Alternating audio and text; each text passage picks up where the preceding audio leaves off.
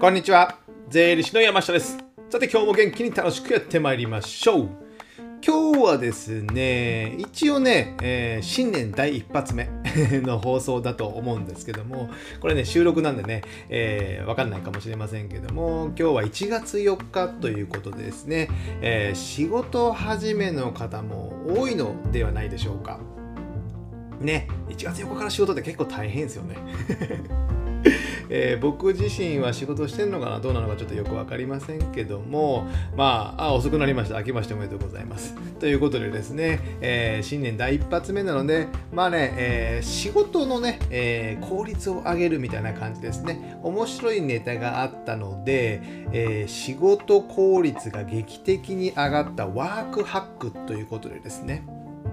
えー、まあ、仕事のやり方みたいな形ですね。で、ある程度、まあ、ビジネス界で、えー、成績を上げてる、まあ、成果を出してる方の言葉を借りながらね、えー、僕がね、ちょっとね、えー、一言コメントをしたいと思いますので、えー、記事の URL は、えー、概要欄にリンク貼っておりますので、そちらを見ながらでもいいですけども、えー、聞いていただけたらなと思います。今年もね、仕事を頑張っていきましょう。ということでですね、1つ目、1人目の人がですね、元さんという方ですね。元さん、この人リクルートの人かな。MOTO って書いて元さんということで、いつか2020年か2021年に数億円、数十億円ぐらいでね、会社を売却したということでね、話題になった人なんですけども、この人の言葉がですね、えー、ワークハックとしては、えー、わからないことがあったらその場で質問するってことですね。わからないことがあったらその場で質問する。まあちょっと概要を説明すると少しでも疑問や腹落ちしない点があるときはその場で質問して理解することが大切。質問できる人ほど効率よく働いている気がするねっていう言葉があります。やっぱね、ここね、大人になるとね、えー、知ったかぶりをしてしまう。わからないことをね、えー、知ってるつもりで、うんうんうんうんと聞いてしまって、えー、良いコミュニケーションになってないってことが結構あるんですよ。まあ、僕自身もあるのかもしれませんけど、僕はね、結構すぐ聞ける方だと思います。コミュニケーションにおいてですね。なので、まあ、知ったかぶりはやめるってことですよね。で、まあ、似たような話でですね、僕ね、あんまりね、英単語をね、えー、会話の途中にね、入れてくる人はね、あんまり信用できないんですよね。仕事したふり、してるふりでね、なんかね、えー、英語の単語をその場で、なんかね、日本語の会話の途中に入れてくる人がいるじゃないですか。えー、なんとかしなきゃいけないみたいなね、なんとか知らんけど、そういう人ね、あんまり仕事僕できないと思ってるんですよね。それコミュニケーションにならないじゃないですか。例えばその相手の方がいきなりねその英語を言われてもパッと思いつかなかったら、えー、人にね伝わらないじゃないですか。なのでそういった伝え方っていうこともね僕はね相手にとって、気を使ってないと思いますので僕はそのコミュニケーション成り立ってないのかなと思っております。まあ、そのちょっと話ずれましたけども、まあ、わからないことがあったらね、ちゃんと質問して、その場でね、えー、解決するということがいいかなと。後々ね、あれ聞けばよかったとか思ったら、なんか仕事詰まってしまうじゃないですか。ですので、え、その場その場でもう一期一会でですね、え、解決していくのがいいのかなと思ってます。僕もね、こういったね、持ち持ち帰りとかね、するのが嫌いなんですよ。後で調べるとかですね、えー、後で聞くとかね、そういったのも嫌いですので、できるだけその場で解決して、えー、次の行動に移せるようにすると、えー、仕事がスムーズにいくのかなと思っております。じゃあ続いては誰にしようかなとですね、これか、えー、菅健さんってね、ムーン、ムーンショット CEO の菅健さんという方が、えー、出したコメントで、えー、プロジェクトが始まるときにゴールを明確にするという感じですね。えー、内容を説明すると、どんなプロジェクトでも始まるときにクライアントに必ずあなたが褒められるほどにほどにこのプロジェクトが成功するイメージを詳細に教えてください。そこに僕らで全力で向かいましょうとゴールを明確にすることと書かれてまして、まあ、ゴールを一緒にね明確にして共有するみたいなイメージなんですかね。やっぱね、なかなかね、ゴールがないと、まあ、ビジネスってゴールがあるようで、まあ、なさそうなんですけども、まあ、どうなりたいかとかね、えー、人生でもいいと思うんですよ。をか、えー、明確にしておくと、ある程度、あのー、そこに向かっていく。ね、えー何でもじゃないですか。なんかビジネス書的な話になってきたんですけども、やっぱね、ゴールのないマラソンってやっぱ大変ですよね。どっかにある程度ゴールを置いて、えー、そこに向かっていくようになるとねやっぱり走りやすいとは思うんですよ。僕自身もあの年末のネタでしたがね、やりたいことリストを書き出しましょうみたいな感じ言ったじゃないですか。2022年のやりたいこと、まあ、目標とかではなくやりたいことですので僕自身は、えー、まあ、月に1回日本に日本で旅行するとかね、えー落語とかそういったライブには、えー、どこでも行けるようにしておく。で、キャンプも行く。で、家族で旅行をするとかね、週に1回外食、家族で外食に行くとか、そういったね、やりたいこと、まあ、これがゴールみたいなのもあるじゃないですか。このゴールをある程度、まあ、明確っていうわけじゃないですけどもこういうまあ生活を送りたいとかですねの明確にしてるのでそこに向かって自分がその情報を集めたりすることができますのである程度ねゴールっていうのはあったがいいのかなと思ってます。で、あとね、僕らの、まあ僕の仕事で言えばね、お客さんと、まあゴールはある程度設定してますよ。まあ人間ってやっぱ死ぬじゃないですか、最終的にはね。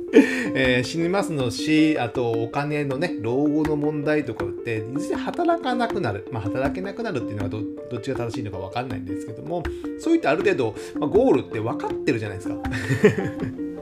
ずっと生き続けるならね、なんかずっと稼ぎ続けなきゃいけないんですけども、いずれ死ぬということなので、まあ、お金も有限であり、えー、時間も有限、無限ではないからですね。ですので、僕自身はお客さんとその、まあ、65で辞めるとか、50で辞めるとか、えー、65で、じゃあ、1億円ぐらい貯めて辞めるとか、2億円ぐらい貯めて辞めるとかね、そういうゴールね、共有は結構してますよ。僕自身も、僕自身はね、あの、まあ、70、あ、70じゃない、死ぬまで働くみたいな、えー、できる限り働く、ね、働くイメージをしていますので、そうなると、そんなに資産もいらないとかね、まあ、何歳ぐらいで何億円貯めておくとかいうね、イメージは全然しておりますので、そこをね、え、お客さんと共有すると結構やりやすいですよ。で、会社をどのように引き継ぐ、子供に引き継ぐのか、えー、他で売却するのかとかですね、そういうのをイメージしておりますので、そこのイメージがないとね、なかなか日々の生活って、まあ、仕事っていうのもモチベーション上がったりしませんよね。で、そのある程度ゴールが、まあ、イメージできていると、あの、手法も変わってくるんですよ。手法も、まあ、税金とかの節税もやっぱ変わってきますので、まあ、明確に描けなくてもね、大体っていうのをね、この方向性だっていうのをね、えー、意識していただいたらいいのかなと思ってます。まあ、小さな仕事のプロジェクトでも、そのような感じで、ある程度ゴールを一緒にね、こっちに向かいたい、A という地点に向かいたいのに、お客さんは本当は B だったみたいなね。それちょっと違うじゃんみたいなね。えー、今度ね、えー、倍の労力が戻るにかかったりしますので、ぜひね、初めに初めにプロジェクトが始まる時にって書いてましたね。えー、時に菅健さんは言ってましたよね。ですので、その始まる時にゴールを明確していくことで、えー、最短でいける可能性が出てくるってことですね。そういうのをやり方をやってみてはいかがでしょうか。あと続いてはですね、じゃあ、えー、ペイジ代表の、えー、な何何谷さんって何粉谷、粉谷力さん。すいません、名前を読めません。ペイジ代表の方ですね、えー、夏休み残り2週間みたいな心理状態を作るということで、えー、仕事の予定を多めに入れる、えー、余裕があると無駄な時間の使い方をしてしまう。少し焦る、ね。え夏休み残り2週間みたいな心理状態を意図的に作れる作れる予定の組み方をするとダラダラ仕事をしなくなるということですね。僕もねこれはね結構非常に大事なのかなと思ってですね。僕はね、これはね、デート戦略っていつも言ってですね。デート戦略って言って、あの、例えば、今、今日が金曜日で、えー、7時からね、えー、彼女、じゃあ彼女になる前の女性とね、えー、食事をする予定だっていうのであればですね、であれば、絶対7時に仕事を終わらせなきゃいけないんですよ。じゃ会社がからそのデートの場所の、まあ、デートの場所の食事の場所のとこまで、まあ、電車で30分かかります。ということは6時半前には、えー、で会社を出て電車にこの時間の6時、えー、20分25分の電車に乗らなきゃいけないということは6時15分には会社を出なきゃいけないんですよね。何を熱く語ってるのか分かんないんですけどもこういうねあお尻が決まってるとそこまで人間ってね、そこ、もう、なんていうか、火事場のバカ力、クソ力じゃないですけど、それでやってしまうんですよね。ですので、まあ、こういう、えー、ページの方が言ってらっしゃるのが、まあ、仕事の予定を多めに入れるってことですね。ということで、えダラダラしなくなるっていうのがいいでも僕自身はねあんまり多めには入れてないですねパツパツ入れるとちょっときつくなったりしますのである程度緩く僕は入れるようにしておりますで、その心理状態を作ってね、残り2週間の心理状態というのは自分の中で、えー、この作業をやるとかね、1時間30分ごとに作業をやり替えるとかね、そういった、え、締め切り効果を使いながら僕は仕事をやるようにしておりますので、えー、まあ余裕があればね、逆にね、余裕があるからなんかやりすぎるんですよ。本当はね、8ぐらいでいいのをなんか9ぐらいやってその8と9の境1やってもほとんどお客さんには影響ないよみたいなね。資料の作り方とかしてしまうんですよね。ですのでだらだら仕事をするっていうのがいけませんのである程度時間を区切って仕事をやる。このページ代表の方だけ言われてるように多めに入れるか僕みたいに細切れで1時間ごとに仕事を変えるとかですね。え A という仕事を今1時間でやるとすれば次次1時間後には B という仕事をやるようにすれば A という仕事を1時間以内で終わらせるというね、え心理状態が作れるんですよ。ね、そういったやり方を試すのがいいのかなと思っております。追い込むってことですね。えー、ド M ですね、これね。じゃあ続いて、えー、クレイジーマーケティング責任者の松田さんっていう方の言葉で、えー、減らすことに尽きるところでね。減らすこと。えー、書いてあるのがスマホにアプリスマホにあるアプリを減らす。不要不急なミーティングを減らす、えー、電話を減らす。メールを減らす。食事量を減らすね。僕も言いましたよね減らすってなんかね。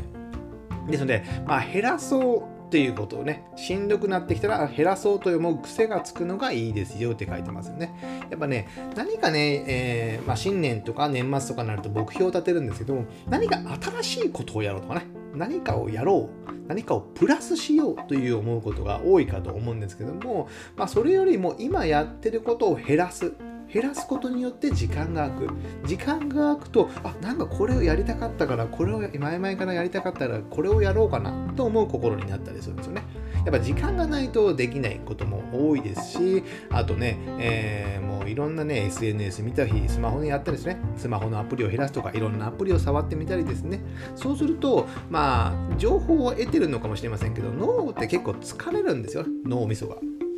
ですので、そこをシンプルに考えるために、やっぱあんまり情報を得ない。僕自身テレビもまあたまに見るぐらいですし、スマホのニュースもほぼほぼ見てないですよ。ほぼほぼ見てない。ヤフ、ヤフトピとかね、全く見てないですよ。LINE ニュースとかそういったニュース系はほぼ見らず、まあ Twitter もほとんど見ないかな。えー、ただまあ、えー、ブログ、見るのはブログ、登録してるブログの、えー、リストを、えー、更新されてるか、ちょパラッと見る程度ぐらいで、えー、あえてその今のニュースっていうのはね、えー、見ないようにしてます。それはめんどくさいからですね。そこにね、別に重きはないので。ですね、減らすこと。やっぱ思いますよね。これね、えー、僕も年末大掃除したんですけども、毎回ね、日々ね、掃除してるつもりなんですけども、えー、ね、えーゴミ袋を5、5、6個のね、ゴミが出るということで、やっぱね、買いすぎてるんですよ。買いすぎたり、物を、えー、取っておいたりとかですね、捨ててないってことなんですよね。ですので、やっぱ減らす、もう物を減らす、考えを減らす、余分な行動を減らすっていうことがね、えー、仕事のね、ワークハック的には僕はいいのかなと思いますので、何かを付け足すよりも減らす意識をちょっとね、えー、今年は持っていただいたらいいのかなと思ってます。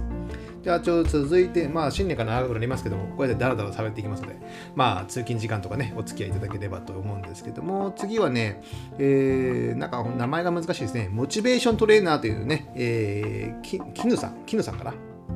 えー、風呂付きジムの徒歩5分圏内に引っ越す。これいいですね。風呂付きジムの、えー、徒歩5分圏内に引っ越すことで、朝起きてシャワーついでにジム。仕事終わって汗流すついでにジム。忙しくて運動習慣が続かないという方はお風呂に入るなどのもともとある習慣とセットにすることをお勧めします。あモチベーショントレーナーとかですね。やる気モチベーション体の調子が上がって水道ガス代体脂肪率が下がりますということで。水道がそうですねジムにあるシャワーでお風呂に入ることによって、えー、水道代ガス代減りますしねで運動するジムで運動することによって体脂肪が減るっていうことでねこれはいいですよねやっぱね、えー、ジムとか例えばヨガとか習い事で、えー、例えば受け放題みたいなのあるじゃないですか。スポーツジムが典型ですよね。で、1ヶ月1万円みたいな感じあるんですけども、それってね、やっぱね、家から遠いとか、まあ、会社から遠い、まあ、家から近い方がいいですね、一番ね。遠いとね、絶対行かないんですよ。通勤時間、通勤、通勤途中の駅のこのえー、間のとこにジムがあるとかね、絶対降りないですからね。僕もやってましたけど、幽霊部員確実ですので、ですので、一番いいのはやっぱり家の横ぐらいにある、もうそこら辺に引っ越すぐらいのね、この意識っていうのが大事なのかなとやっぱ思いますよね。やっぱ人間ね、もう動くっていうのが辛い、辛いっていうか意志、意志力がいるので、家って絶対帰るじゃないですか。家で帰るのでは帰る駅と帰り道の間にジムがある。まあそういうとこに引っ越すっていうのがね、一番いいやり方なのかなと思います。僕自身はね、まあ、会社が歩いて5分ですので、この間にね、ジムとかがあれ、会社と、えー、自宅の間にジムとかね、そういうのがあればいいんですけど、今んとこないのでですね、えー、やりにくいんですけども、こういうのがあればね、えー、そこで歩いていけるっていうことになりますので、そうするとね、えー、モチベーションが続いて、ジムとかのスポーツも続くっていうことですね。なので、こういった仕組みにしておかないと、引っ越してここに強制的に通る、目に入るとかね、そういうふうにしておかないと、人間だらけてしまうんですよ。だらけてしまう。ですので、まあ、本当引っ越して環境を変えるということでね、えー、このジムに通うからこの隣に引っ越すとかね、それぐらいのね、意味合いが僕はいいのかなと考えています。で、まあ、これ余談ですけども、まあ、仕事のね、えー、まあ、僕は自営業でやってるんで、あれなんですけども、会社と、あの、自宅の距離はね、結構近い方がいいですよ、やっぱり。近い方がいい。ねえー、知り合いの人はね、同じマンションにを2つ買ってるってね、同じ階にマンションがあるから、そこで仕事をしてるって言ってね、7秒しかかからないって言ってましたね、歩いて。4軒隣とか言ってましたので、あ、それだったら仕事するよな、あ、仕事するときはなっていうかね、えー、なんか意外といいよなと思いましたよね。まあ、その気分転換の切り替えっていうのもあるかもしれませんけどもその無駄に歩いて電車に乗って30分かかるってね自営業でそれやってたらもったいないですよね。なかなかそこは思いますのでできたらね会社と自宅の距離っていうのはね、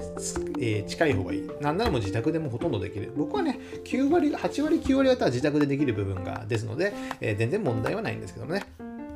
そうです。じゃあ続いて、えー、講演家の鴨頭さんね、あ YouTube とか出てるね、えー、苦手な仕事は全部人に任せるということで、えー、専門的な仕事はプロに依頼、雑務と営業は内部でノウハウノウハウ蓄積蓄積させたいので、社員イベント運営には有料ボランティアにお願いしてますということね、面白いですね。逃げてな自分ができないことも、これね、どこのね、自己啓発本でも言ってますね。自分ができないことは外部に任せろ、プロに任せろね。えー、餅は餅やでしたっけ？そういう言葉もあったりしますよね。それなのにできない。僕自身もできない。こう言ってる僕もできないんですよ。ですので、去年、えー、今年の目標が2022年の目標と目標としてやることは、まあ、外部に委託するで。2021年からね、結構ね、ここならとかね、外部に委託したりしているのが増えてきましたので、もっとね、えー、自分じゃなくてもいいもの、で自分が苦手なものはやらなくてもいい。で一度ねあのオンライン秘書とか頼んだんですけどもオンライン秘書頼んでもです頼んで体験でですねな経理の方ってえー、経理のことも外注できますよって言ってたんですけど、経理のことで僕の方ができるんですよね。だったら、その指示をしたり、何々するよりも僕でやった方が早いんですよ。それはね、あ、ここは別に僕に、あ、人に任せなくてもいいな、僕の方が早いし、別に、まあ、食うっていうか面倒ではあるんですけども、えー、早いし、その、僕を挟む、挟む必要ないなと思ったので、そこはね、外部に委託しませんでした。そういうふうな感じで自分が苦手なこと、得意なことで、えー、苦もなくできることであれば自分でやって、で、苦手なことだけ任す。めんどくさいなっていうことだけ任していくとですね、だいぶ時間のね、自分の時間は空くようになりますので、このね、外注するっていうね、人に任せるっていうことはね、僕もね、まだまだ、えー、10のうちの1もできてないと思いますので、ぜひやっていきたいなと思っております。その他はこんぐらいでしたかね。このぐらいな感じでですね、ちょっと長くなりましたので、えー、こんな感じで、えー、概要欄に、ね、リンク貼ってますので、そこをね、もう一度ね、皆さん見ていただいて、あ、こういう働き方がいいんだとかね、えー、こういうのが参考になるな、あ、こういう考えなかったなっていうのがあるかと思いますので、ぜひね、こちらの方も読んでいただけたらなと思います。じゃあ今日はですね、えこれぐらいにしたいと思います。ではまた次回、お会いしましょう。さよなら